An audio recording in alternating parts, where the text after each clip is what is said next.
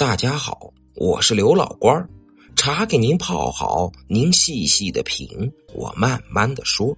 咱们书接上文，因为是事实，所以显得非常可信。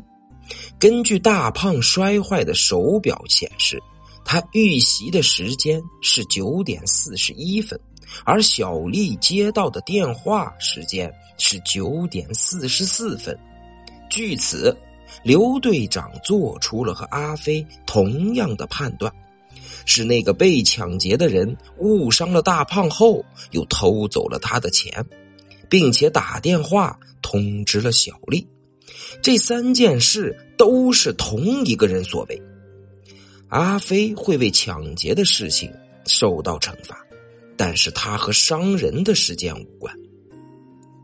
根据王大庆的通话记录，张涛打电话通知他去取钱时。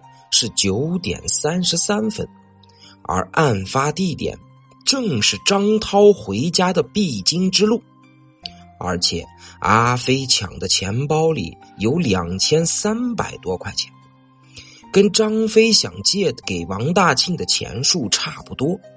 事情的关键还在于王大庆的缴费单。张涛是王大庆的朋友。很有可能他替王大庆缴过话费，所以缴费单才会在他的钱包里。刘队长问王大庆：“六个月前，你有没有让张涛帮忙缴过话费？”王大庆抓耳挠腮的想了半天，苦恼的说：“真的想不起来了。”刘队长对此只有苦笑。本来只要能证明阿飞抢来的钱包是张涛的，张涛就在劫难逃。但那个笨蛋阿飞住院时居然用刀子割碎了钱包，扔进了下水道冲走了。如今他们只能通过种种迹象判断，张涛。极有可能就是那个被抢劫者。于是，刘队长在四处寻找张涛的同时，也让王大庆不断的拨打张涛的手机。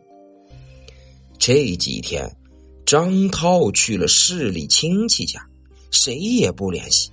可是他越来越不安，思来想去，决定打个电话。探探虚实，没想到刚打开手机，王大庆的电话就打进来了，问他在哪儿。张涛敷衍着说：“我在外地呢，你有什么事吗？”按刘队长的指示，王大庆说：“啊，也没啥，就是跟你借钱那事儿。这两天你跑哪儿去了？打你手机也打不通，都快急死我了。”哎，这两天手机坏了，刚修好。张涛顺势问道：“对了，家里那边没啥事吧？没谁找我吧？”王大庆在这边装糊涂：“除了我，没听说谁找你啊？你什么时候回来啊？”张涛彻底松了口气，高兴的说：“我现在就回去，估计十二点就能到家。咱们好运来饭店见。”我请你。张涛哪里知道，他跟王大庆通话的时候，刘队长一直在旁边听着呢。所以十二点多的时候，他刚踏进好运来饭店，就被等在那里的警察带回了公安局。尽管事发突然，但张涛也早有了心理准备。对那天晚上的事情，他一口咬定，出了饭店就直接回家，路上什么事儿都没有遇到，因为当时漆黑一片，阿飞没见过他的容貌，他又一共只说了“没有”那两个字儿，所以阿飞也无法确切的指认他，因为没有证据。刘队长除了对张涛进行询问，也没有什么好办法。当规定羁押时间一过，他对张涛说：“那天晚上的事情，如果你想起什么有用的东西，别忘了及时通知我们。现在你走吧，你朋友王大庆在门口等你呢。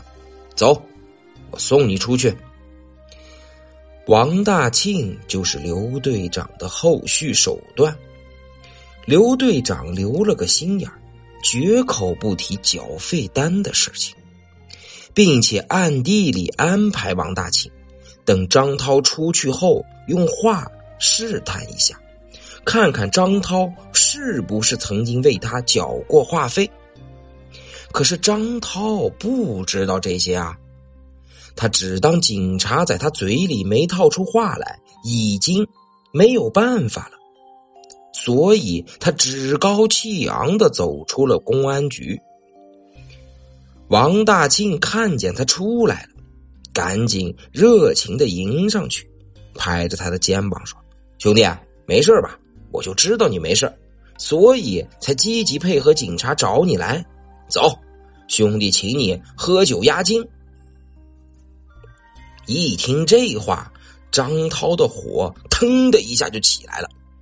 这王八蛋，这一切事情都是因为他借钱引起的，他反而转手就把自己卖给了警察，太不仗义了。跟这种人别讲什么不好意思，也不管刘队长等人就在旁边。张涛冷着脸说：“王大庆，你还欠我一百块钱呢，忘了吧？半年前。”你开车在路上，手机快没话费了，我帮你缴的，还钱，赶紧还钱。王大庆傻了，刘队长吃惊的张大嘴巴，然后笑了。